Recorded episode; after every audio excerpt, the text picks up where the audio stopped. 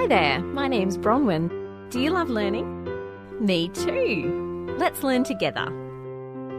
This is the Love Learning Podcast by TeachStarter.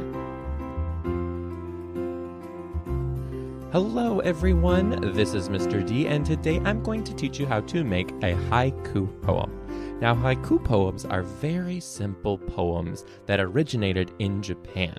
They're super easy to make. All you need is a piece of paper, a pencil, and the ability to write in syllables. Now, remember, syllables are the number of counts that are in a word.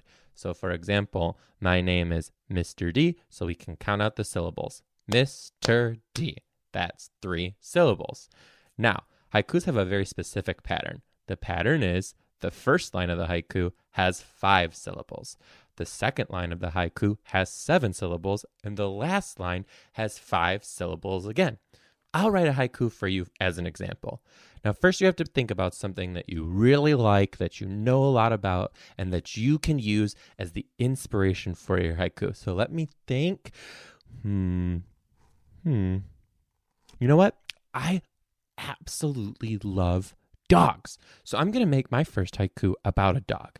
So again, the first line has to have five syllables. So I'll write, I love dogs so much. Let's test that out.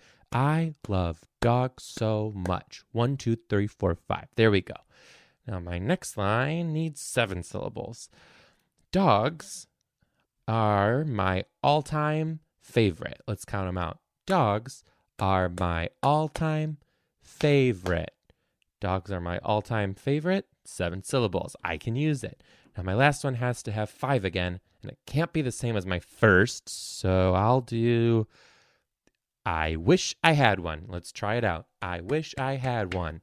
One, two, three, four, five. Perfect. So my haiku sounds like this I love dogs so much. Dogs are my all time favorite. I wish I had one. There we go.